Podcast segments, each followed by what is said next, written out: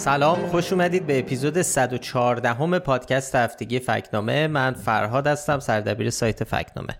سلام منم رضا هستم دبیر تحریریه فکنامه. خیلی خوش اومدیم به پادکست ما. این هفته بازم خیلی فکت چک داریم سعی می‌کنیم سریع مرور کنیم.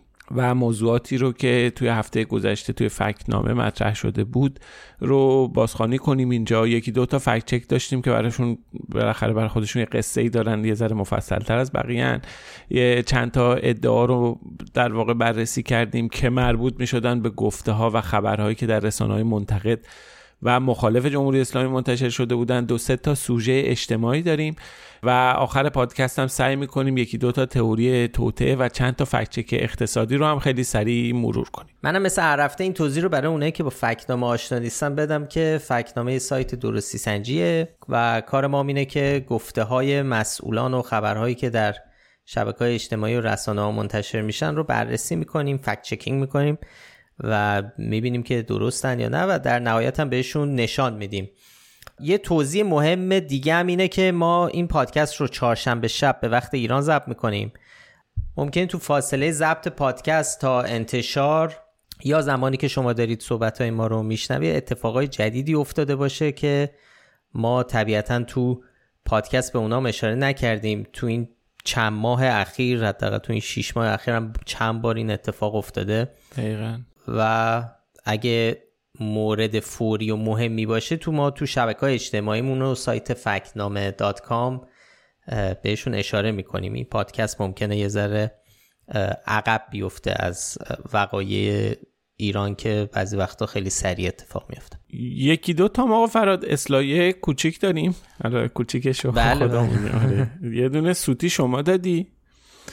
گفته بودی که رأی صلاحیت که یکی تذکر داده آره، بود. چه رد صلاحیت گفته بودم رأی صلاحیت. آره. همیشه من سوتی میدم شما تذکر. میدی. آره این دفعه.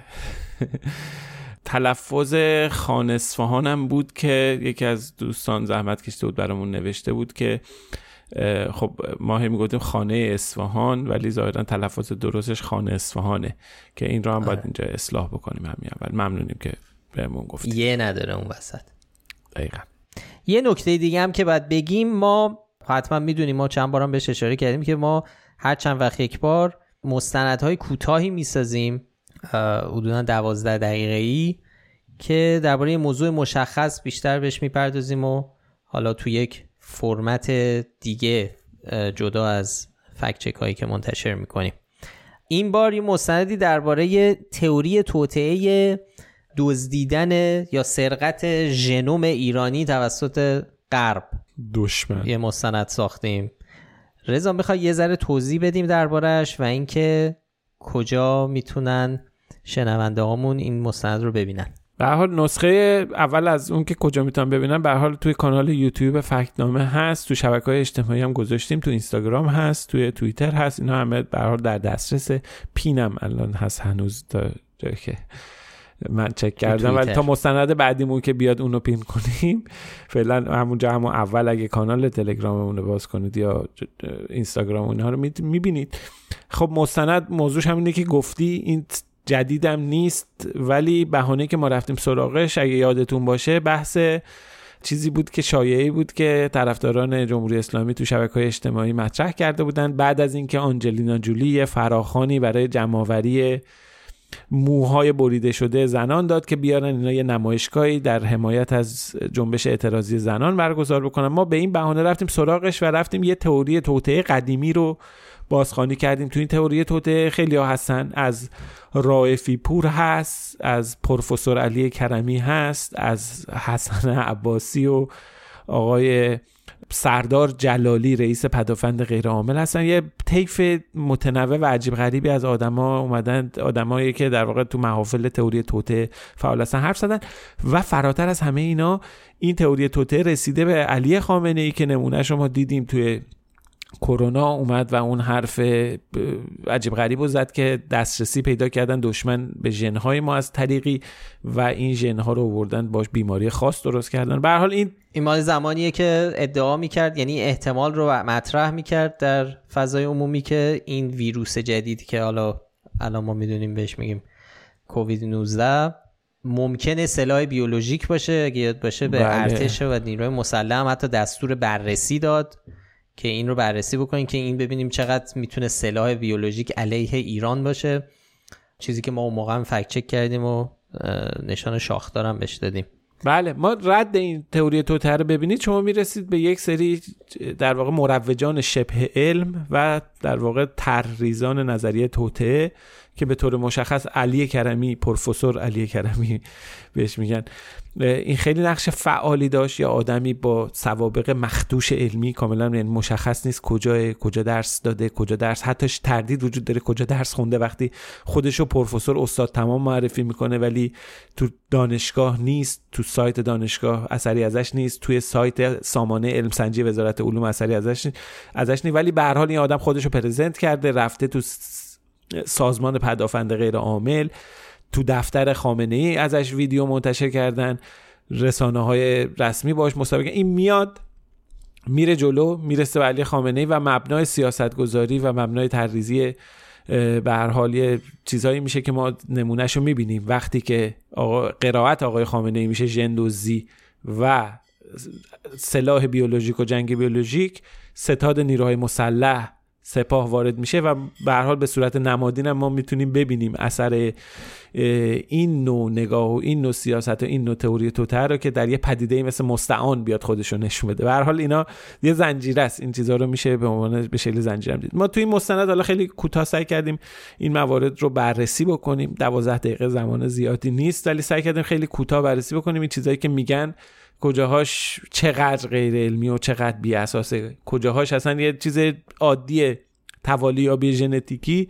در تمام دنیا یه چیز عادیه. شما تبلیغش رو می‌بینی که بیا آقا انقدر نمونه ژنتو بده تو این بانک اطلاعاتی اینجا بررسی می‌کنن ببینن این مثلا این قومیت ها در چقدر کجا ربط داشته؟ این یه پدیده عادی در تمام دنیاست ولی وقتی به رسه تو ایران میره وارد محافل تئوری توته میشه به عنوان یک چیز عجیب غریب ازش یاد می‌کنن که نقشه دشمنه و این باعث ایجاد مشکلاتی برای مردم محققان و دانشمندان میشه دیگه. به حال این مستند موضوعی بود که ما خیلی وقت بود دنبال می‌کردیم و حالا الان در این قالب یه, یه چیزی رو تهیه کردیم و در اختیار همه قرار دادیم. بله خلاصه اگه دوست دارید برید حتما ببینید. نظری اگه داشتید مستندهای قبلیمون هم ببینید. ما این کار رو می‌خوایم ادامه بدیم در صورت امکان. مخصوصا رضا خیلی داره زحمت می‌کشه. دو تا مستند دیگر رو هم داریم کار می‌کنیم. یکیش به زودی آماده میشه. در مورد دیس حکومت درباره مسئله هجاب یکی از دیس های حکومت درباره هجاب یکی, خیلی... از ترفندهای دیس در توجیه هجاب اجباریه که به زودی اونم منتشر می‌کنیم. ولی حالا فعلا چند تایی که منتشر کردیم ببینید و اگه نظری داشتید برامون بنویسید. خیلی خوشحال میشیم که بتونیم اگر چیزی بود که می‌تونستیم اصلاح بکنیم در مستندها و پروژه بعدیمون اینا رو حتما لحاظ بکنیم. مرسی از توضیحاتت رضا. اگه یه ذره دیگه توضیح می‌دادی دیگه چیزی نمیمون واسه اون دفعه گفتی یه مستند 12 دقیقه می‌سازیم 45 دقیقه توضیح میدیم. می‌خواستم بگم همه رو داری میگی. خب چرا ما فایل صوتیشو نمی‌ذاریم توی چیز؟ دفعه پیشم صحبت کردیم فایل صوتیش هم می‌ذاریم. آره فایل صوتیش هم می‌تونیم بذاریم.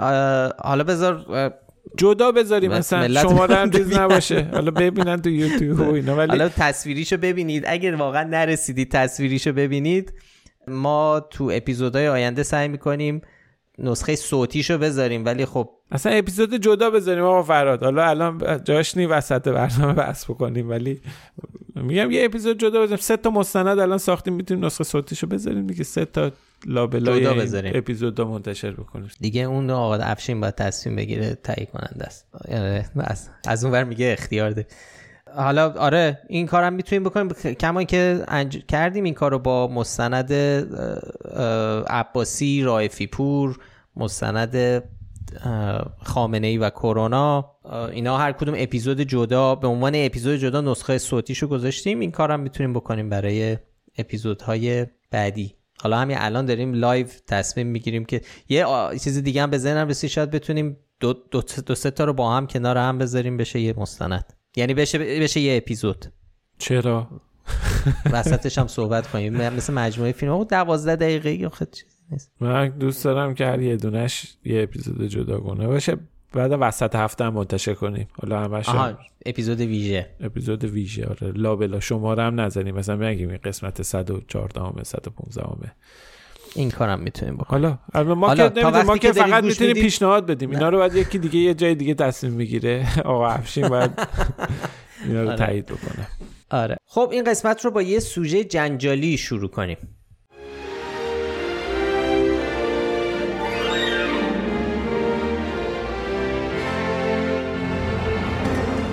ما هفته گذشته خبر آزاد شدن اسدالله اسدی دبیر سوم سفارت جمهوری اسلامی در اتریش خیلی باستاب داشت. آقای اسدی تیر ماه سال 1397 تو آلمان و به اتهام دست داشتن در عملیات بمبگذاری در گردهمایی سازمان مجاهده خلق که قرار بود تو پاریس برگزار بشه بازداشت میشه. سال 2020 دادگاهش به همراه همدستانش برگزار میشه و اتهامشون هم خب طراحی عملیات تروریستی در اروپا بود و اسدی در نهایت به 20 سال زندان محکوم شد. خب بقیه هم حکمهایی در همین حدود گرفتن. و خب تو این هفته های اخیر با یه تبادل زندانی که بین ایران و بلژیک موافقت شد که آقای اسدی فرستاده بشه ایران و اون زندانی اروپایی زندانی بلژیکی هم به اروپا فرستاده بشه. حالا وسط این خبرها و تحلیلایی که از این مسئله منتشر شد ما رفتیم سراغ یه ادعایی که مقامات جمهوری اسلامی تکرار کردن این رس... مقامات و رسانه های جمهوری اسلامی و می‌گفتن که اساسا بازداشت آقای اسدی به خاطر لغو مسئولیت دیپلماتیک غیر قانونی بوده و ایشون اصلا نمی‌تونسته نباید از اول بازداشت می‌شده و محاکمه می‌شده چون مسئولیت دیپلماتیک داشته. اینو به طور مشخص کازم قریب آبادی معاون امور بین الملل قوه قضاییه مطرح کرد همون تو فرودگاه که رفته بودن استقبال اسدی و خب بعد از این مبادله زندانی بین ایران و بلژیک. بسیار نقد شده. ایشون دیپلمات جمهوری اسلامی ایران در سفارت ما در اتریش بودند.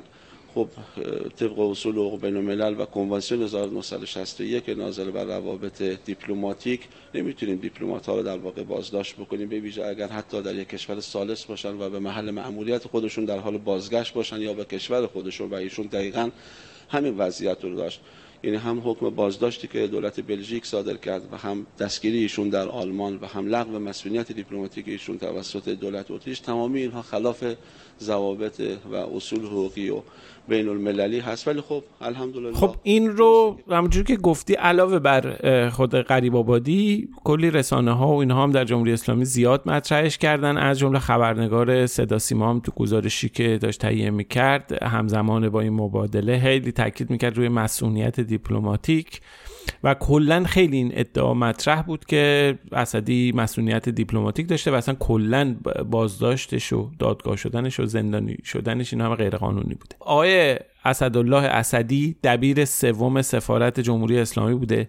مثل همه دیپلمات های دیگه مصونیت دیپلماتیک داشته اما باید توجه داشته باشیم این مصونیت تو هیچ کدوم از دادگاه های آلمان، بلژیک و اتریش پذیرفته نشد. در واقع مجموعه از اسناد و اتفاقهایی که رخ داده بودن باعث شد که اسدالله اسدی مستحق استفاده از این مسئولیت دیپلماتیک در واقع شرایط قانونی استفاده از این مسئولیت رو نداشته باشه.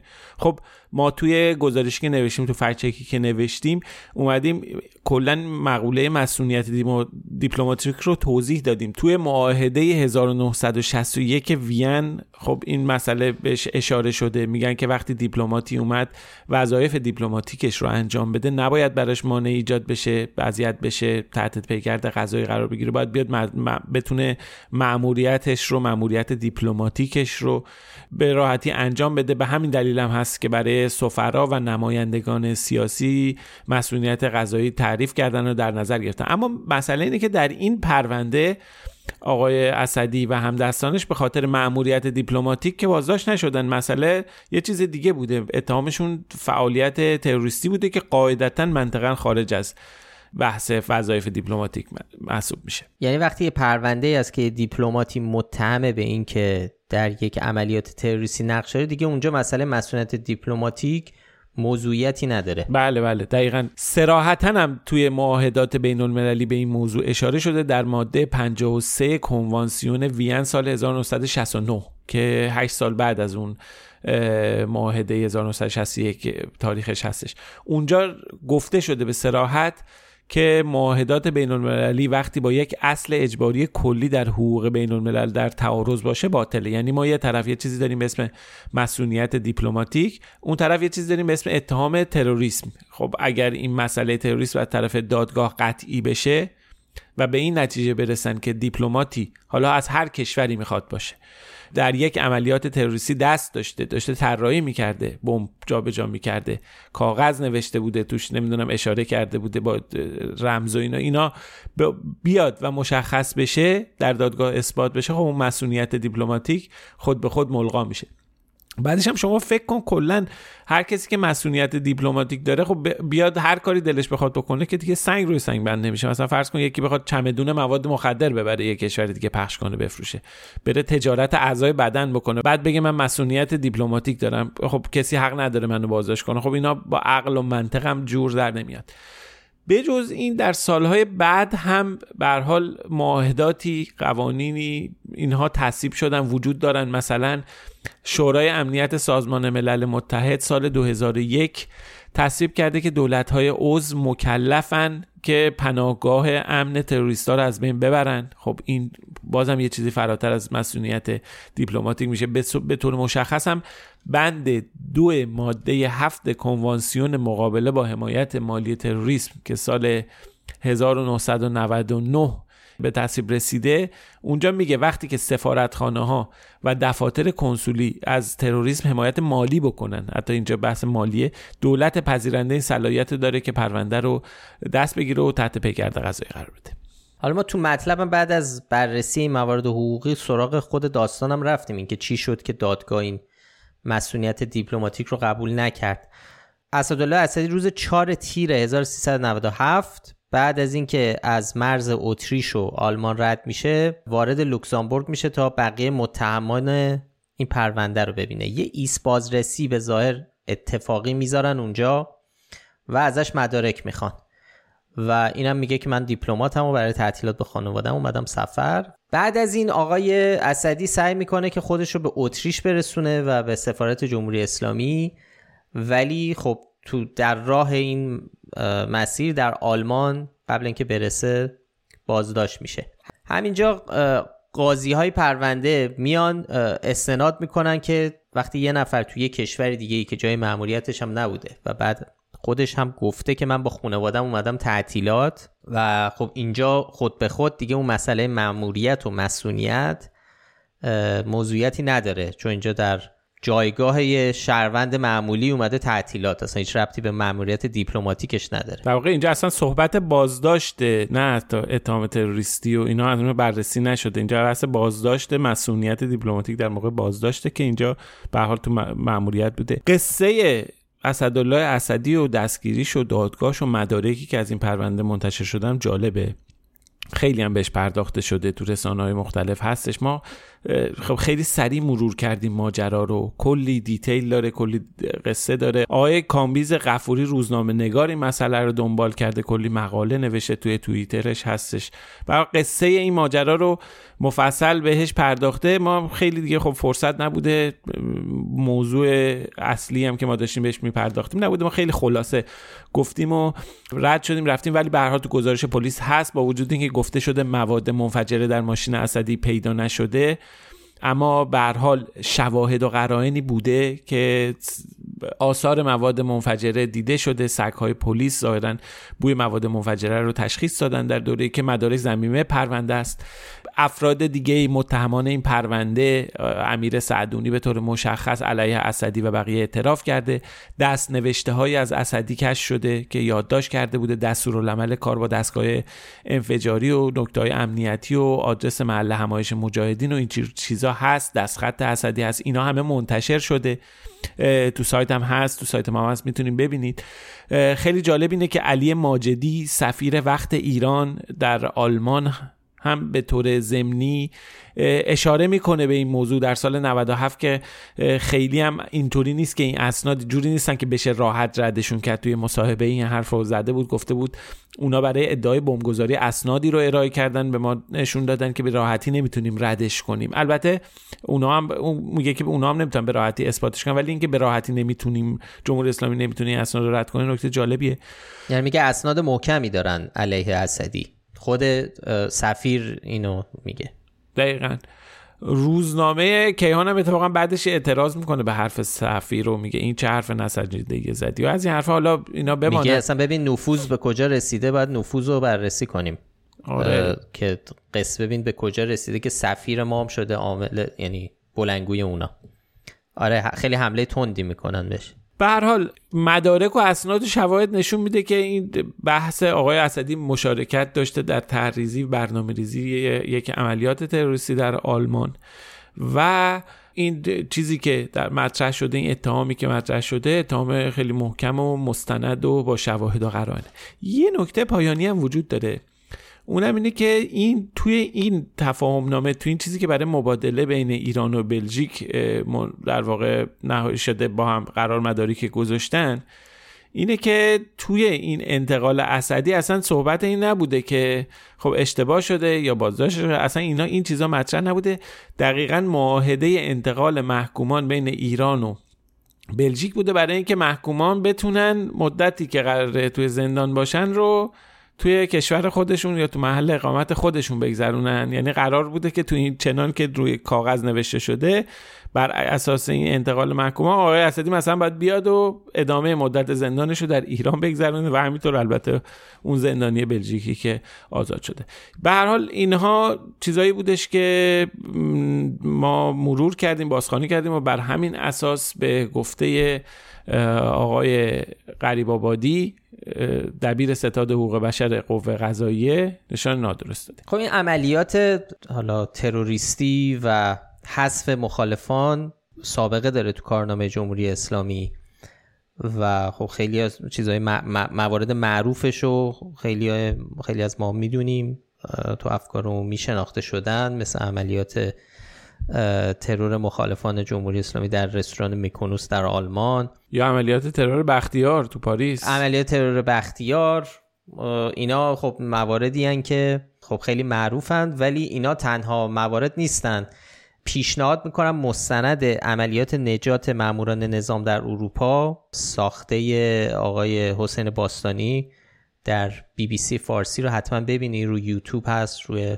کانال تلگرامی خدای باستانی هم میشه پیداش کرد. حتما ببینی اصلا به مفصل به این ماجرا و به این جنبه از فعالیت های جمهوری اسلامی در خارج از کشور می‌پردازه. مستند دقیقا پارسال پخش شده. نه ماه پیش. بهانه مستند. حالا متنی که تو سایت نام نوشته همین با مبادله اسدی و فعالیت هایی که شروع شده بود زمین سازی هایی که برای مبادله اسدی با بلژیک شروع شده بود شروع میشه و می‌گویه واقعا این یک رویه است در جمهوری اسلامی از دهه 60 شروع شده.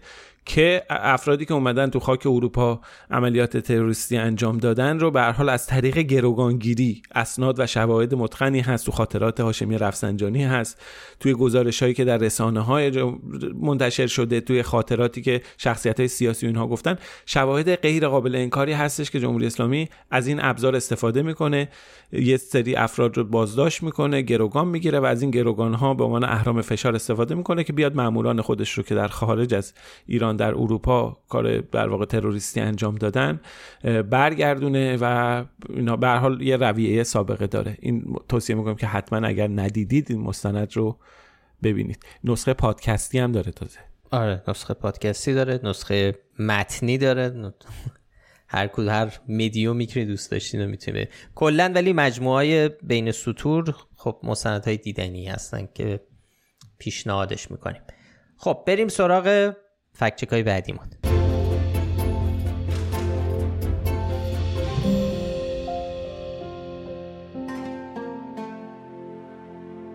فکچک بعدی که اونم داستان جالبی داره سوژه خبریه که این هفته بعد از سفر ابراهیم رئیسی به اندونزی مطرح شد. خیلی تا حدودی حالا خیلی که میگیم خیلی واکنش من دیدم. واکنش های زیادی به دنبال داشت خیلی آمدن دربارهش صحبت کردند حرف های جانبی زده شد. اونم خبر تجهیز بیمارستان های اندونزی توسط دولت جمهوری اسلامی ایران بود. احتمالا شما هم شنیدین این خیلی مطرح شد. رسانه های جمهوری اسلامی دربارهش تبلیغات کردند. رسانه های منتقد چه در داخل ایران و چه در خارج ایران با استناد به این خبر که قرار جمهوری اسلامی دوازده بیمارستان رو در اندونزی تجهیز کنه اومدن گزارش نوشتن در حالی که مثلا ما خودمون مشکل داریم بیمارستان ها کمبود داریم کمبود تخت بیمارستانی هست کمبود پزشک هست. چه حالا لزومی داره ایران پاشه بره اندونزی اونجا دوازده تا بیمارستان تجهیز کنه؟ چراغی که به خانه رواست به مسجد حرام به حال میگم از همه طرف این خبر مورد توجه قرار گرفت. در داخل جمهوری اسلامی هم خب طبیعی بود که بیان و بگن ببینید ما چه پیشرفتی کردیم که داریم میریم به یک کشور بزرگ پر جمعیت مثل اندونزی داریم سرویس میدیم بیمارستاناشون رو تجهیز می‌کنیم. طرفداران جمهوری اسلامی تو شبکه های اجتماعی خیلی فعال شدن. این هفته ما عبدالله گنجیمون اینجاست در واقع توی پادکست. اینجاست. ایشون هم اومد یه توییت کرد. هر هفته عبدالله گنجی آره که ببینید کشور تحریم در محاصره اقتصادی ولی میره دوازده تا بیمارستان در اندونزی رو تجهیز می‌کنه و از این حرفا. ما برامون موضوع جالب اومد. رفتیم سراغش ببینیم که ماجرا از چه قراره و به چیزهای جالبی رسیدیم. البته الان که چهارشنبه است فکچک این فکچک هنوز روی سایت منتشر نشده ولی خب داستانش رو می‌خوایم تو این قسمت بگیم. همونجور که گفتی خیلی واکنش داشت این خبر تو ایران. به جز رسانه های مختلف خارج از ایران و داخل ایران یه سری از سیاستمدارام اظهار نظر کردن. مثلا معین الدین سعیدی نماینده چابهار تو صحن علنی مجلس به ابراهیم رئیسی تذکر داد که چهار تا شهرستان استانش حتی یک تخت بیمارستانی هم نداره. بعد دارید وعده تجهیز بیمارستان های اندونزی رو می‌دید. خب نگاه که بکنیم به واقعیت می‌بینیم در واقع هنوز هیچ تجهیزی انجام نشده. گزارش ایرنا هست و خود رئیسی هم توی مصاحبهش گفته که مسئولان اندونزی اظهار امیدواری کردن که ایران چنین کاری بکنه.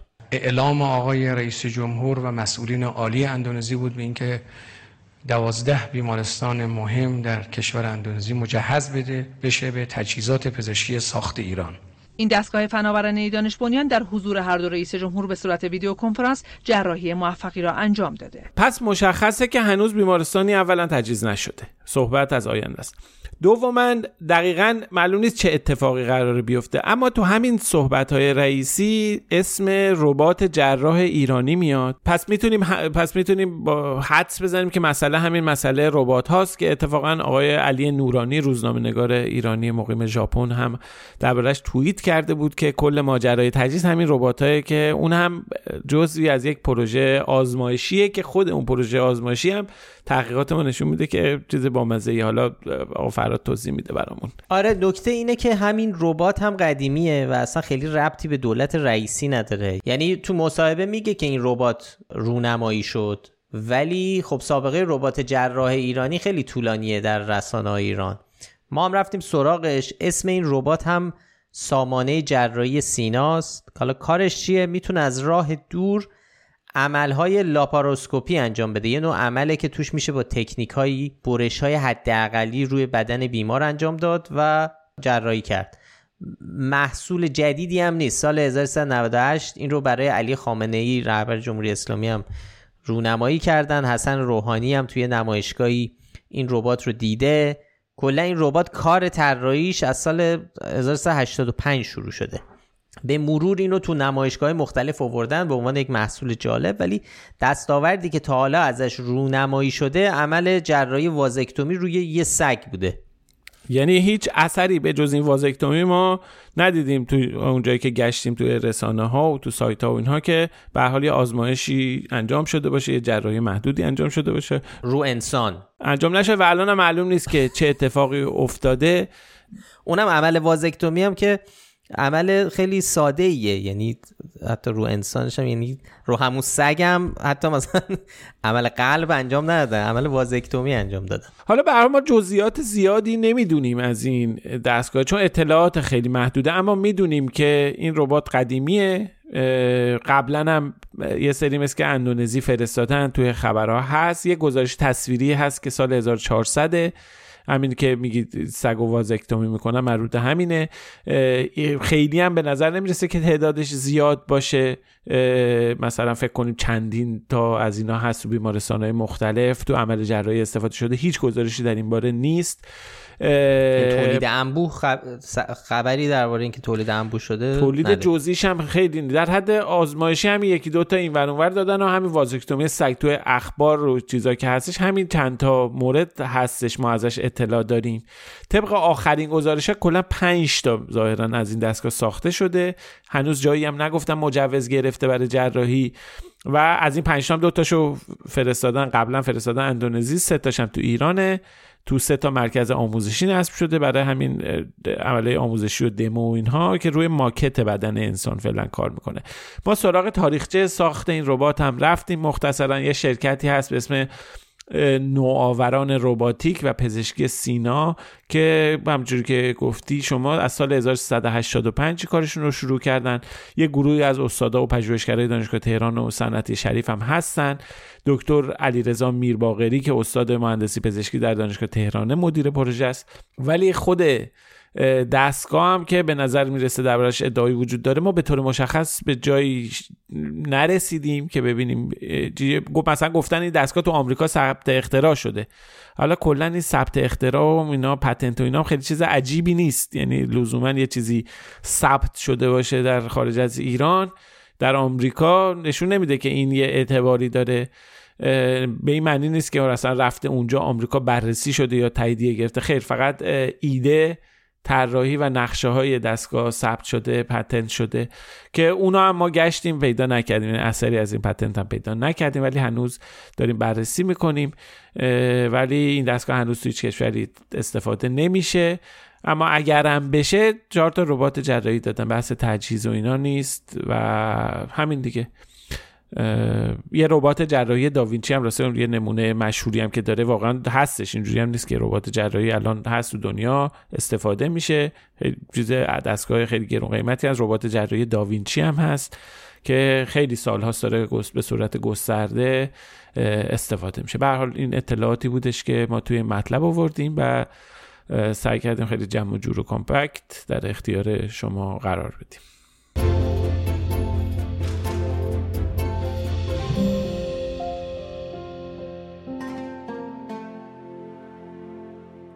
هفته گذشته یکی از مهمترین خبرهایی که مطرح بود بحث درگیری های مرزی بود در جنوب شرق ایران. برای درگیری هایی که بین طالبان و مرزبان های ایرانی اتفاق افتاده بود که منجر به کشته شدن چند نفر از مرزبان ها از جمله چند سرباز شد. خب این خیلی واکنش های گسترده ای داشت این اخبار. در این میون خب همون جوری که انتظار هم میره وقتی یه خبری داغ میشه اخبار جلی هم پشت سرش بیان تصاویر جل در واقع تصاویر بی ارتباط با اون خبر منتشر بشن. اینجا هم همین اتفاق افتاد. یه ویدیویی منتشر شد دست به دست شد یه صحنه ای بود. خیلی صحنه ناراحت کننده بود از اینکه یک گروهی می اومدن به نظر می رسید از طالبان هستن میان و شلیک می‌کنن به یه سربازی در واقع تیر خلاص می‌زنن و این ویدیو تحت عنوان زدن تیر خلاص به مرزبانان ایرانی توسط نیروهای طالبان منتشر و دست به دست شده بود. خب ما این رو فکت چک کردیم. آقا فرهاد برامون توضیح بده که ماجرا از چه قرار بوده و ما چیکار کردیم. یکی از مهمترین رسانه هایی که اینو پخش کرد کانال تلگرامی سهام نیوز بود. چه همونجور که گفتی ویدیوی ناراحت کننده یه نشون میده که دو تا سرباز با لباس های نظامی که بیشباهت هم لباس های مرزبانی ایران نیستن افتادن روی زمین و از خارج از کات بهشون تیراندازی میشه به بدنهای بیجانشون. بعد از یه مدت یک کسی که لباس به گفته خیلی حالا به ظاهر. لباس هایی که شبیه طالبانه وارد کادر میشه اسلحه سرباز رو بر میداره که جسم هست. خب این خب خودش کمک می‌کرد به اینکه قبول بشه از طرف افکار عمومی که این یک سرباز ایرانیه. و خب روشم اون ویدیویی هم که پخش شده بود صدای نوحه آهنگران گذاشته شده بود که فضا رو غمگین بکنه و و خلاصه به جز سهام نیوز کلی حساب های توییتری و بقیه شبکه های اجتماعی هم اینو منتشر کردن و دست به دست شد و واکنش های زیادی گرفت. ما برای اینکه صحت این ویدیو رو متوجه بشیم دنبال یه سری سرنخ گشتیم توی ویدیو. مهمترین چیزی که پیدا کردیم خب ویدیو خیلی بیکیفیته. ما متوجه شدیم که یک نشانی یک آرمی گوشه این ویدیوه که حتما ما رو میرسوند به پخش کننده اصلی اون. ولی خب انقدر کیفیت کم بود که به سختی می‌شد جزئیات اون نشان رو دید. ولی یه واترمارک طبق معمول این ویدیوهایی که منتشر میشه خیلی وقتا این گروه ها واترمارک می‌ذارن که کپی رایتش مال خودشون باشه.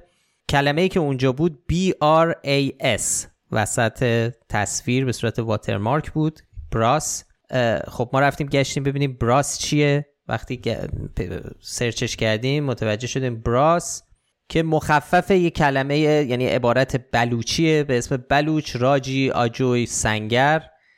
ترجمهش میشه حدودا جبهه متحد آزادی بلوچستان که در واقع این گروه ترکیب شده از سه گروه مسلح جدایی طلب در بلوچستان پاکستان. که یکیش یه شاخه جدا شده از ارتش آزادی بخش بلوچستان جبهه آزادی بخش بلوچستان و گارد جمهوری خواه بلوچستان بلوچ. وقتی نشان این گروه هم نگاه می‌کنیم می‌بینیم مطابقت داره با همون نشان سیاه رنگی که ما تو گوشه ویدیو دیدیم. خب پس متوجه میشیم اینجا که این ویدیو رو یک گروه بلوچ منتشر کرده ارتباطی با طالبان افغانستان نداره. و بعدش رفتیم سراغ اینکه ببینیم این ویدیو کجا منتشر شده و کجاست و چه زمانی و اینا. بله حالا که اینو فهمیدیم بیشتر گشتیم. بالاخره متوجه شدیم که این ویدیو مربوط میشه به یه عملیاتی در تاریخ 28 بهمن 1397 که این گروه مسلح براس علیه نیروهای پاکستانی در ناحیه کیچ در ایالت بلوچستان پاکستان انجام داده. که اونجا خب تعدادی از نظامیان پاکستان کشته میشن. تعداد نه نظامی به دقیق تر بخوایم بگیم کشته میشن و تعدادی هم زخمی میشن. این ویدیو ویدیو رو اوایل سال 1398 منتشر می‌کنه این گروه براس که تقریبا میشه یه ماه بعد از واقعی که رخ داده. ما اصل ویدیو رو لینکی که مربوط به سال 2019 رو گذاشتیم می‌تونید جزئیات بیشتر رو ببینید در مورد این واقعه و این ویدیو. ولی نبینی. خیلی اتفاق خیلی تاثیر آره حالا اگر ندیدیدم ندیدید به قول رسا چون خیلی تاثیر آره.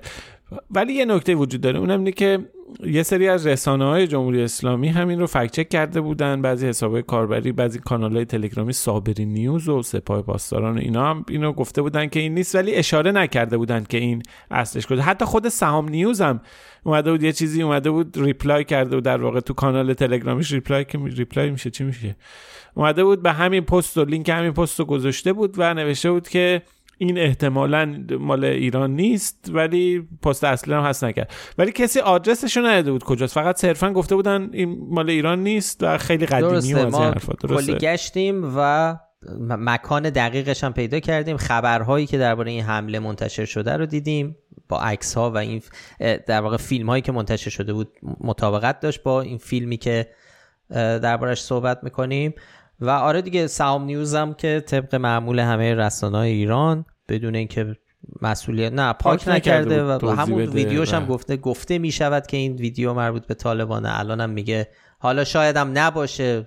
به هر حال سطح استاندارد رسانه‌ای ایرانه که متاسفانه. به حال بعد تو با ذکر توضیح رفتار حرفه اینه که با ذکر توضیح حذفش کنن که بیشتر پخش نشه. بیشتر.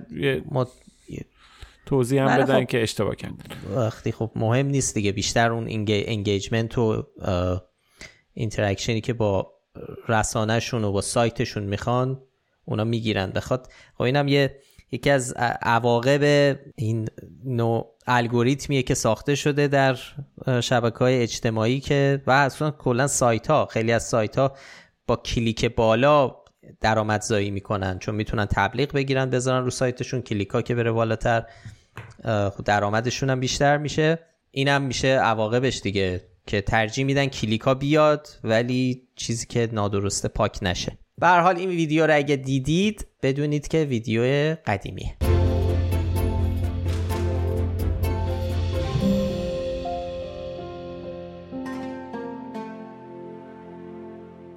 فکچه که بعدیمون مربوط میشه به سازمان مجاهدین خلق. و ادعایی که کردن. چند وقت پیش وزارت اطلاعات یه نمایشگاهی می‌ذاره به اسم روایت میدان و خب اونجا به قول خودشون از وسایل و ها و چیزایی که اقتشاشگران تو گیومه استفاده کردن برای عملیات تروریستی و وزارت اطلاعات ظاهرا کشف کرده.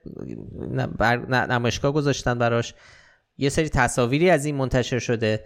سازمان مجاهدین خلق این تصاویر رو از خبرگزاری فارس یعنی لاقل یکیشون رو از خبرگزاری فارس برداشته و مدعی شده که اون چیزی که در این نمایشگاه با عنوان خمپارهای دستساز نشون داده میشه در واقع ساخت نیروهای مجاهدین در داخل ایرانه. در واقع میگن که اینا از لانچرای کانونهای شورشی مجاهدین در ایران هستن توی اون فراخانه چهارشنبه سوری. خب ما, ما رفتیم سراغ این موضوع که ببینیم چقدر می‌تونه صحت داشته باشه و این اون چیزی که داره نشون داده میشه اصلا چیه؟ آیا می‌تونه لانچر خمپاره های دستساز باشه یا نه؟ ببین خب هر چیزی می‌تونه هر چیزی بشه به عنوان یه سلاح دستساز از هر چیزی میشه این ورمر استفاده که ولی این چیزی که الان با خیلی داخل گیوم لانچر و خمپاره دستساز کانونهای شورشی میگن. وزارت اطلاعات به این اسم منتشر کرده.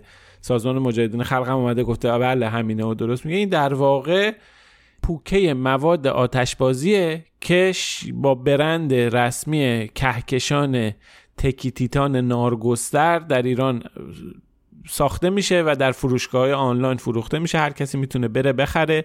این شرکت اصلا کلا کارش یعنی این برند با این برند وسایل آتش بازی ساخته میشه به فروش میره توی شاهینشهر اصفهان هم هست تحت نظارت حالا نهادهای امنیتی هم داخل ایران هستش و عملا چیز خاصی نیستش یعنی یه قطعه ای از همین وسایل چهارشنبه سوری اومدن نمایش دادن به اسم لانچر و خمپار اندازه اینا و هیچ شواهد دیگه هم منتشر نشده از اینکه از این وسیله کی کجا به چه شکلی چه استفاده ای شده حالا چه مجاهدین که اونا نگفتن که این وسیله اومدن کجا انفجار ایجاد کردن کجا خمپاره پرتاب کردن و نه از اون طرف وزارت اطلاعات گفته کجا یه چنین چیزی پرتاب شده. کجا؟ همون آتیش بازی ها و اتفاقا و ترقه بازی ها که حالا سرصداش هم زیاد هست تو چهارشنبه سوری است با همینا انجام شده. چیز عجیب غریبی هم نیست. هر سال با همین چیزا انجام میشه. حالا اینجا سوال ممکنه پیش بیاد که خب خب وقتی میگن دست سازه یعنی که از وسایلی که در دسترسه ساخته شده دیگه. خب پس این می ممکنه بتونه لانچر خمپاره باشه.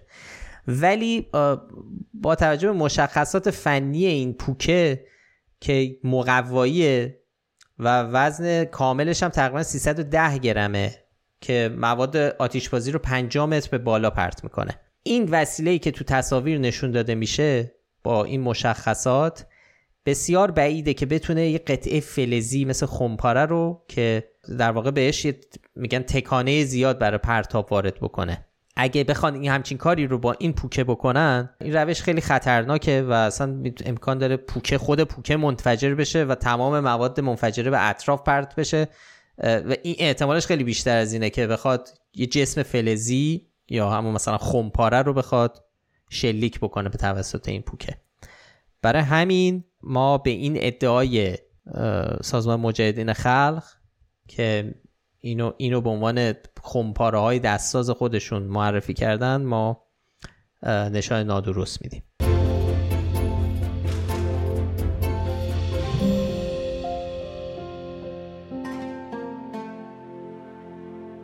دو تا فکت چک داریم با زمینه اجتماعی که هر دو هم از اردوگاه حالا کاربران موسوم به ارزشی هواداران جمهوری اسلامی میان بیرون. یکی محتوای ضد سگ داره یکی هم در راستای دیس اینفورمیشن که اوضاع در غرب خیلی خرابه و فقر و اینا داره بیداد می‌کنه اینا. اول بریم با موضوع سگگردانی و اجدهاگردانی شروع بکنیم. تو شبکه های اجتماعی خب خبر ممنوعیت سگگردانی و ممنوعیت اجدهاگردانی مطرح شده بود از یک گفتگوی حسن نوروزی نایب رئیس کمیسیون قضایی مجلس با خبرگزاری فارس نقل شده بود که ظاهرا اونجا آقای نوروزی از واژه اجدها گردانی استفاده کرده بود که این خبر البته فارس اصلاح کرد اما در سایر منابع به نقل از فارس اومده بود و از قول آقای نوروزی نوشته بودن که بر بعد از تصریب طرحی که تو مجلس در دست بررسی گرداندن حیوانات نامعنوس و نامتعارفی همچون کرکودیل، میمون، اژدها، خوک، گرگ، پلنگ و سگ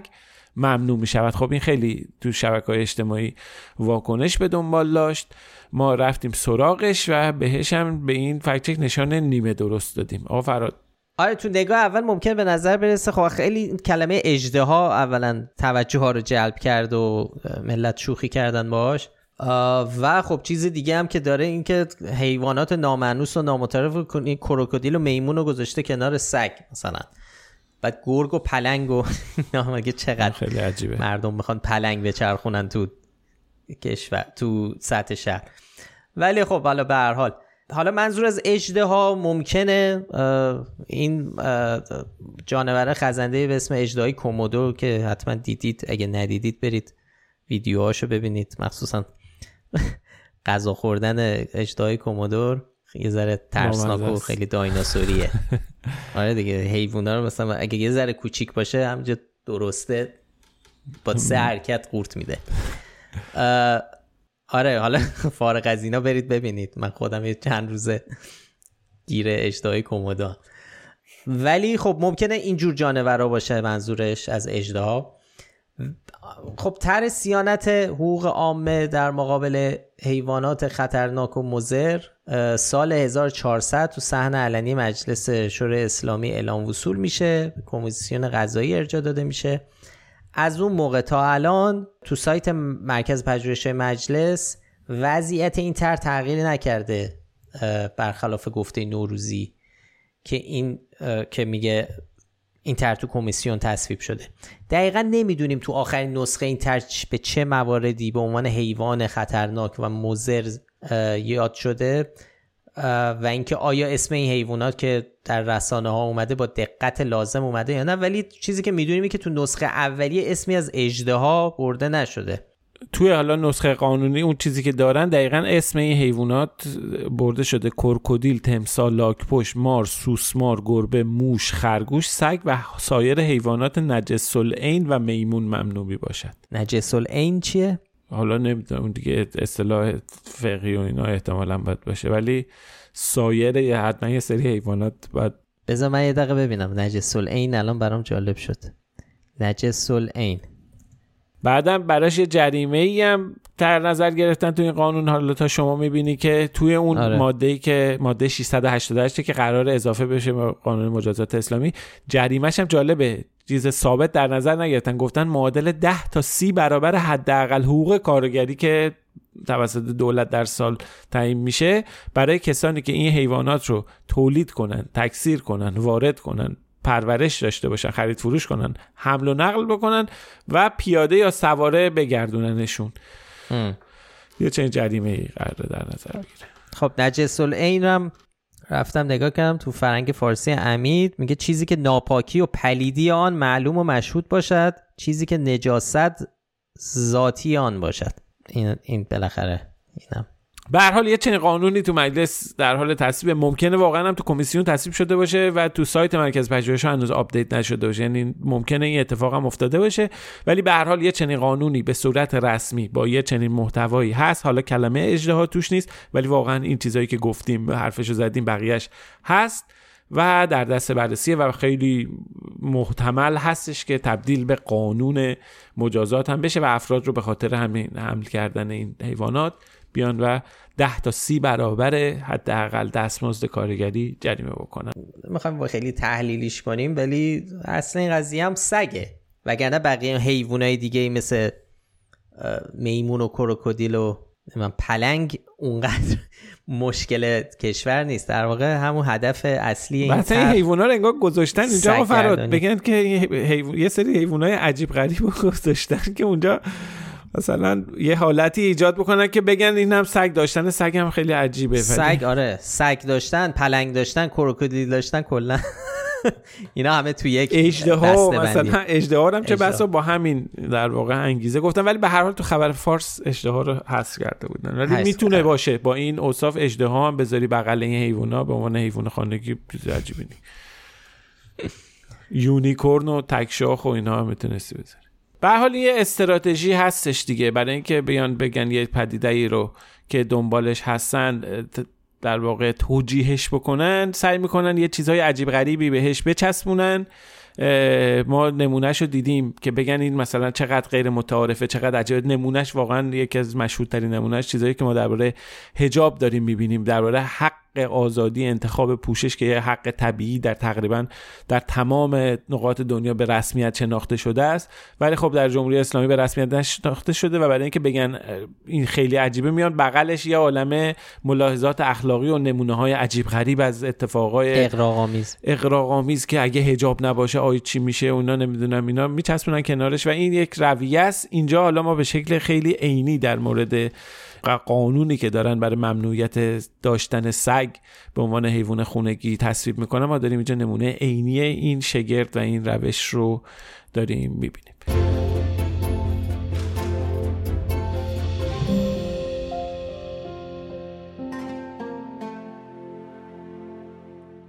خب فکچک بعدی که گفتیم تو حالا از کمپ به اصطلاح ارزشی منتشر میشه یعنی ادعایی که منتشر میشه یه عکسیه که تو شبکه اجتماعی هر چند وقت یک بار پخش میشه که ادعا می‌کنه یک محله زاغ نشین در پاریس رو داره نشون میده. تصویری هم که نشون داده میشه واقعا یه منطقه شبیه اون چیزی که تو حلبی آبادها و زاغ نشین های بسیار فقیر می‌بینیم. سابقه پخشش هم از این محله فقط مربوط به شبکه اجتماعی نیست. تصاویر حدود 6 7 سال پیش هم تو مطبوعات و رسانه ایران از جمله ایرنا و تسنیم هم منتشر شده. از روی عناصری که تو تصویر ما می‌تونیم ببینیم تونستیم مکان رو مکان عکس رو جیولوکیت بکنیم که در واقع بخشی از یک راهن متروک شهری قرن 19 تو بخش شمالی مرکز پاریس. تو این مکان خب بنا به روایت ها و خبرهای رسانه ای یه چند ماهی در سال 2015 و 2016 گروهی از مردمان کولی یا به اصطلاح روما ساکن بودن اونجا که بعد از اون پلیس خب اونا رو بیرون کرد از اون مکان. تصاویر ماهواره هم که از اون زمان وجود داره از اون منطقه به خصوص این موضوع رو تایید می‌کنه. به حال تصویر نه یک محله زاغ نشین فقیر بلکه اون چیزی که ما داریم می‌بینیم تصویر یک اسکان موقت مردم کولیه یا رومایی. اساسا این عکس چیزی درباره فرق در فرانسه نشون نمیده. حالا نه که فرق در فرانسه وجود نداره ولی استفاده از این عکس برای اینکه بگیم بخشهایی از پاریس در این وضعیت دارن زندگی می‌کنن حرف بسیار گمراه کننده ایه نادرسته و ولی استفاده از این عکس خیلی گمراه کننده است. هرچند خب می‌دونیم تو طول تاریخ مردم کولی یا رومایی به هر حال تحت ستم سازمان یافته و نجات پرستانه بودن. مخصوصا خب جزو قربانیان بخشی از قربانیان هولوکاست هستند ولی ذکر نکردن این نکته که این عکس مربوط به اسکان موقت اوناست و در واقع یه قبیله 300 نفره است. گمراه کننده است و ما هم این نشان رو دادیم به این ادعا.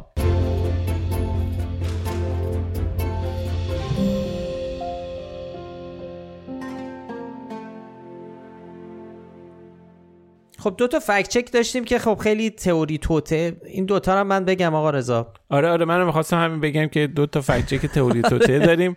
خوراک شماست. چون بعد از اینم سه تا فکت چک اقتصادی داریم که اون اونا خوراک شماست. تازه اولیه که حالا بگو. اولیه من یه دلیلی هم دارم نمیگم. شما بگو. من می‌دونم چیه. اولی خبر آنلاین منتشر کرده 29 اردیبهشت 1402 یه مطلبی منتشر کرد با عنوان افشای راز لوگو فولکس آلمان با آدولف هیتلر. و توش ادعا کرده که هیتلر شرکت فولکس واگن رو پایگذاری کرده. ویدیویی که تو سایت های خبری فارسی زبان مثل خبر آنلاین و فرارو منتشر شده ادعا می‌کنن که لوگوی این شرکت رو اگر با سرعت زیاد بچرخونین تبدیل میشه به سواستیکا یا همون صلیب شکسته که نماد حزب نازی و رایش سوم بوده. خب این ویدیو رو گذاشتن که نشون میده که این تصویر میچرخه و تبدیل میشه به صلیب شکسته. ولی این ویدیو سالها پیش ساخته شده و اصلا ساختگیه و این تبدیل لوگوی فوکس واگن به صلیب شکسته یه ترفند انیمیشنیه که بعدا که به تصویر اضافه شده.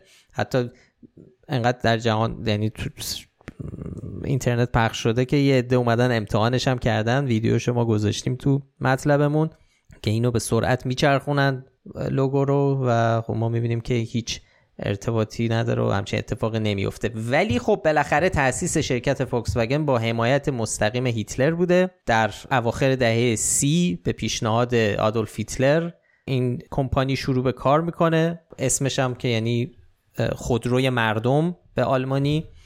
و حالا جالب اینه که تو اوایل اون لوگوی معروف که حالا اون ویده و دبلیو رو ما الان می‌بینیم. اون بوده ولی خب دورش به شکل چرخدنده و اینا که دورش بوده حال شبیه صلیب شکسته در آورده بودن که خب بعدا تو سال فکر کنم اوایل دهه چل حتی قبل از سقوط هیتلر و حکومتش این تغییر می‌کنه تبدیل میشه به چرخدنده خالی و بعد از اون هم که به مرور میشه اون چیزی که الان ما داریم می‌بینیم.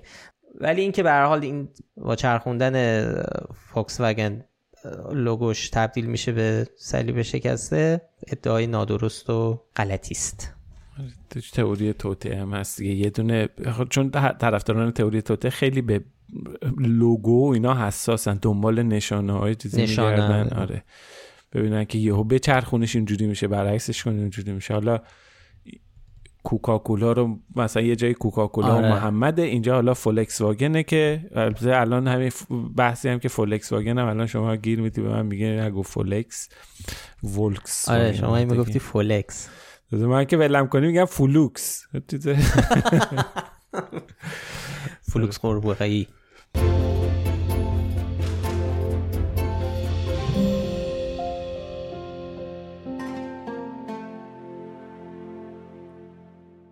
این تئوری توته بعدی ادعا می‌کنه که گوشی های آیفون هر پنج ثانیه عکس می‌گیرن از شما. خب یه شبکه اجتماعی پستی به همراه یه ویدیو منتشر شده که همچین ادعایی می‌کنه. و متنش هم اینه میگه می‌دونستین گوشی های آیفون به صورت مخفی هر پنج ثانیه از شما عکس می‌گیرن در حال حاضر یه ترندی در فجازی در حال نشره که همه با دوربین های مادون قرمز این مسئله رو ثابت می‌کنن. قصه از این قراره که یه ویدیویی پخش شده بود که نشون میده تو تاریکی یه نوری از طرف موبایل پخش میشه هر چند ثانیه یک بار.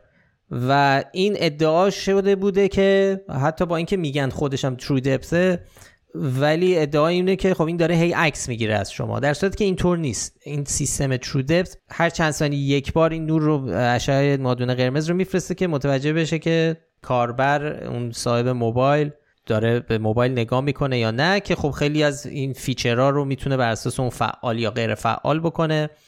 ولی هیچ ارتباطی حالا دوربین ترودپ خب هزاران نقطه نامری رو میفرسته روی صورت کاربر موبایل. و می‌تونه تجزیه تحلیل بکنه که چهره رو بشناسه. به همین با همین تکنولوژی که می‌تونه با استفاده شما صورتتون رو می‌گیری جلو دوربین موبایل قفلش باز میشه و هیچ ارتباطی به عکس گرفتن نداره. اینجا چیزی رو عکس نمی‌گیره چیزی هم ثبت نمیشه. این برای نرم افزار موبایله که بتونه تشخیص بده که فرد صاحب موبایل داره کار می‌کنه کار نمی‌کنه. اصلا این خودش هست خودش نیست. و همینه و اینکه حالا دارن عکس از همه کاربرا می‌گیرن. اونم هر پنج ثانیه یه بار آفراد. کجا می عکس میرن؟ جمع میشن. چه کجا جمع میشن؟ چند چند میل چند میلیارد نفر؟ یک میلیارد و چهارصد میلیون گوشی آیفون وجود داره. حالا بگو نصفشون قابلیت چیز داشته باشن. آیفون 11 به بالا باشن که Face ID داشته باشن.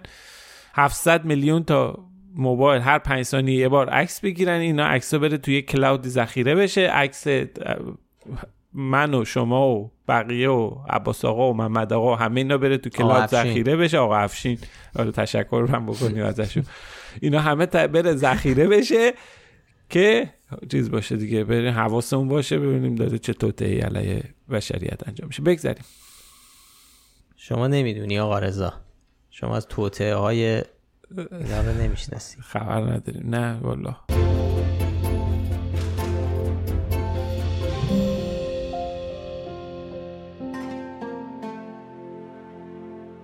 خب آقا رضا سه تا فکچک اقتصادی داریم که متنوع هستن و از هر تو هر زمینه ای است و از رشد نقدینگی و تولید برق تا خط آهن. خط آهن رشت که خیلی خبرساز شد. می‌خوای با آخری شروع بکنیم؟ بله. من خیلی سریع و خلاصه بخوام بگم وارد دیتیل و جزئیات نشم. خط راهن آستارا رشت خب در پی توافق نامه که بین ایران و روسیه امضا شد قرار شده روسیه بیا سرمایه گذاری بکنه و خط راه‌آهن رشت آستارا رو بکشه. اهمیتش هم اینه که این کریدور شمال به جنوب کامل میشه و امکان حمل و نقل از خلیج فارس میاد و میره به سمت شمال ایران و به روسیه می‌رسه و به هر حال بحث کریدوری و ایناست که خیلی حالا اهمیت داره. این در ماها و سالهای اخیر هم خیلی درباره این بحث اهمیت کریدورها و اینا این ور صحبت میشه بحث ژئوپلیتیک و موقعیت ایران اینا. به هر حال این یه تیکه بین رشت آستارا خالی بود که قراره بیاد پر بشه. این وسط بعد از امضای این توافقنامه بعضی از کاربران اظهار نگرانی کرده بودند از اینکه خب این خط آهنی که قرار ساخته بشه ارز ریلش قرار بر اساس استاندارد روسی باشه و اگه اینجوری باشه دیگه برای ایران قابل استفاده نخواهد بود و روسیه چنین چیزی رو تحمیل کرده به ایران. خب ما می‌دونیم که ارز خطوط ریل در ایران بر اساس استاندارد اروپا 143 سانتی متره در کشور شوروی سابق 152 سانتی متره و این هست بر همه جای دنیا هم هست. یه سری راه حل برای نقاط اتصال در واقع وجود داره. میان بوژی اون چیزی که در واقع محور چرخ, چرخ قطار قرار می‌گیره و بارو می‌ذارن روش میان بوژی رو دم خطا عوض می‌کنن. حالا یه چنین چیزی هست. اینجا میگن که نگرانی اظهار نگرانی کرده بودن که ظاهرا روسیه تحمیل کرده و قراره در داخل خاک ایران با استاندارد شوروی بیان با استاندارد روسیه ریل ها رو بسازن. خب ما این خبر رو رفتیم بررسی کردیم. هیچ مشخصات و جزئیات فنی تر به هیچ عنوان منتشر نشده در دست نیست معلوم نیستش که چی قراره باشه. اما مقام های دو کشور پیش از امضای توافقنامه دربارهش صحبت کردن. هم مقام های ایرانی مصاحبه کردن هم مقام های روسی و هم هم گفتن که ظاهرا به این توافق رسیدن که خط رو به صورت سریله بسازن. یعنی به این شکل که دو تا ریل با عرض استاندارد روسیه ساخته بشه. یه ریل هم برای ایران که قطارهای ایران هم بتونن تا آستارا برن.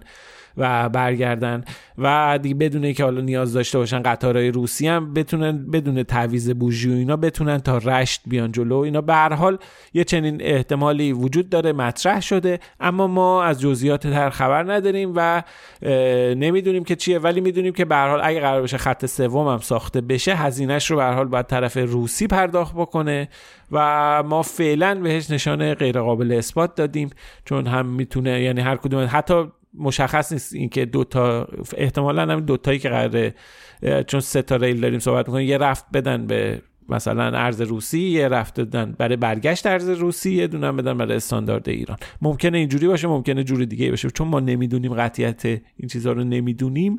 با همین فعلا بهش نشانه غیر قابل اثبات بدیم خیلی هم بحث کردیم واقعا چون نمی‌دونستیم دقیقا چی میشه. این جزء اونایی بود که یه ذره سر نشان دادن.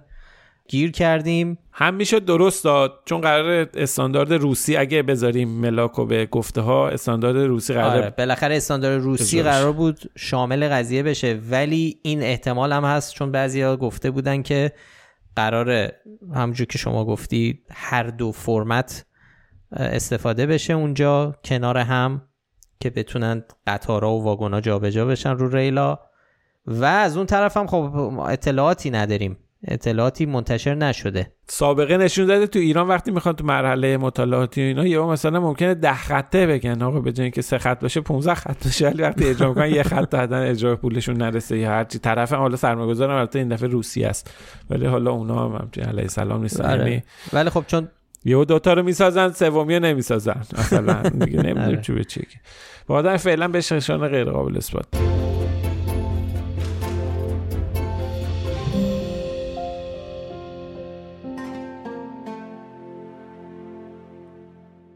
بعدی یه گفته ای از معاون وزیر نیروه که آقای محمود کمانی گفته بود از ابتدای دولت 13 6000 مگاوات به ظرفیت تولید برق کشور اضافه شده. بله میزان ظرفیت تولید برق در کشور از ابتدای دولت 13 هم یعنی در سال 1400 که مرداد ماه دولت را تحویل گرفتن تا الان حدود 6000 مگاوات افزایش پیدا کرده.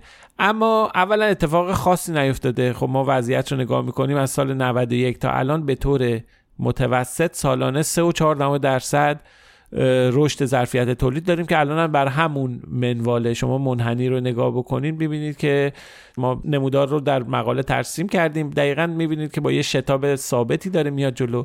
و نکته دومم اینه که باز به نسبت چیزی که باید رشد پیدا کنه خیلی عقبه. طبق برنامه شیشم توسعه سالانه باید 5000 مگاوات به ظرفیت تولید برق اضافه بشه. اما ما می‌بینیم که در یک بازه زمانی دو ساله فقط 6000 مگاوات اضافه شده که این نشون میده که عقب هستش از برنامه و به حال دستاورد خاصی نیست. اگر این دستاورد رو رسانه های دولت با آب و تاب منتشر می‌کنن اتفاق خاصی نیفتاده و ما حالا به هر حال بهش نشانه نیمه درست دادیم.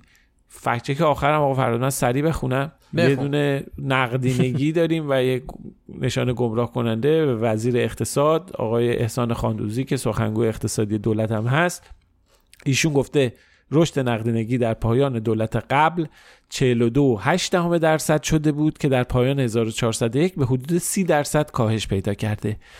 خب حالا نکته مهم اینه که اون موقعی که اینا دولت رو تحویل گرفتن رشد یعنی دولت آقای رئیسی دولت تحویل گرفته نرخ رشد نقدینگی نبوده زیر 40 درصد بوده. این آماری که داره میگه آمار داره مهرما رو میگه. یعنی تقریبا دو, دو ماه و خورده ای بعد از اینکه دولت تحویل گرفتن این رشد بوده. یعنی اومده یه عددی رو از یک چند ماه دیگه اومده با یه عدد دیگه ای در چند ماه بعد مقایسه کرده. وضعیت رشد نقدینگی رو که ما نگاه می‌کنیم میانگین ساده نرخ رشد نقدینگی در پنج ماه ابتدایی سال 1400 یعنی ماهای پایانی دولت روحانی تقریبا دو چهار درصد بوده. تو 18 ماه بعدش یعنی از وقتی که رئیسی میاد سر کار تا بهمن 1401 که ما داریم این نرخ بوده دو نیم درصد. یعنی نه تنها که نرخ رشد نقدینگی تو این بازه زمانی کم نشده بلکه ما میانگینش رو می‌بینیم که یه افزایش خیلی محدود هم داره. ما به همین دلیل که رفته یه تیکه از آماری را یک جا انتخاب کرده و دستچین کرده آمارا رو بیاره کنار هم دیگه بذاره ما بهش نشانه گمراه کننده دادیم.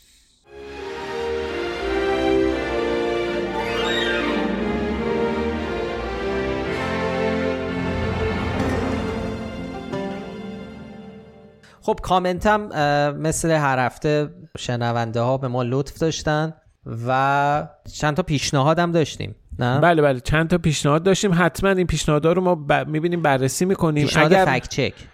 بله پیشنهاد فکت چک. اگر قابله یعنی ما بتونیم قابل فکت چک باشه موضوع بتونیم یعنی چیزی پیدا بشه منابع محکم پیدا بشه بشه مثلا به طور مشخص یک نفر ازمون خواسته بود که چیزی که گفته میشه درباره مثلا نسب خانوادگی خانم زهرا امیر ابراهیمی بیایم اونو بررسی بکنیم. ولی خب به حال میگم چیزی قابل بررسی باشه. ما بررسی می‌کنیم چیزی که به بستگی داره به اهمیت موضوع. ما قبلا هم صحبت کردیم آیتمایی که ما باعث میشه که ما بریم سراغ یک سوژه متنوع. چند تا چیز رو بررسی می‌کنیم. چقدر مهمه چقدر موضوع روزه چقدر قابل فکت چکه.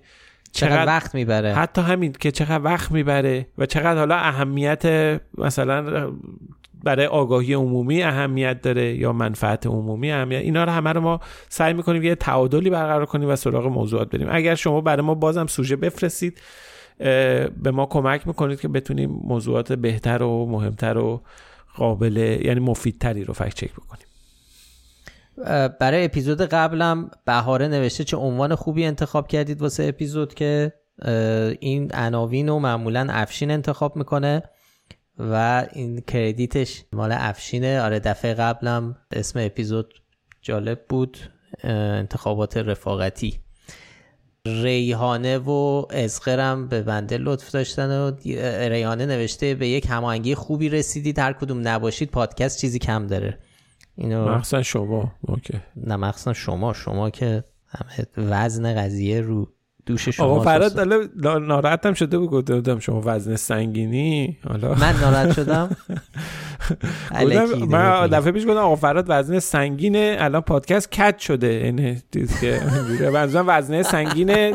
انتظایی بود. یعنی نه اینکه حالا خودشون سنگین باشن اینا خودشون ماشاءالله کلمه مناسب و ورزید و ورزشکاری دارن. من اصلا یک کلمه هم حرف نزدم بهش. آقا رضا اینجا کلای فکت چکینگش رو داره میس اینفورمیشن پخش می‌کنه. من اصلا همچین حرفی نزدم بهش واسه خودش داره. رضا کلا بحثای فرضی و ذهنی زیاد داری. می‌سازی یه دعوایی رو واسه بریم تا آب رو هم نبردیم اپیزود تموم آره. کنیم. خب.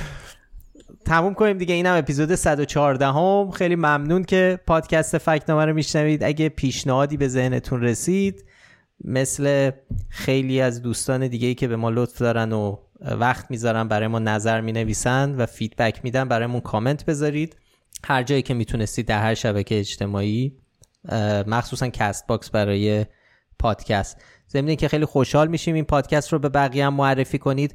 دوستانی که در سپاتیفای پادکست ما رو گوش میدن هم اگر پادکست ما رو دوست دارید و میپسندید می‌تونید به ما اونجا یه پنج ستاره بدید. اگه فکر می‌کنید پنج ستاره ای هستیم. اونم خب خیلی کمک می‌تونه بکنه به, به دیده شدن بیشتر پادکست. برای پیدا کردن ما هم کافی اسم فکنامه رو به فارسی یا انگلیسی در هر جایی که باهاش پادکست گوش می‌کنید جستجو کنید. ما همه قسمت های پادکست رو در کانال تلگرام البته با چند روز تاخیر و در کانال یوتیوب فکنامه هم منتشر می‌کنیم. هر هفته هم لینک مطالبی رو که بهشون اشاره کردیم رو در بخش توضیحات پادکست می‌ذارین. اگه بخواستید بیشتر دربارشون بخونید می‌تونید از اون لینک ها استفاده کنید.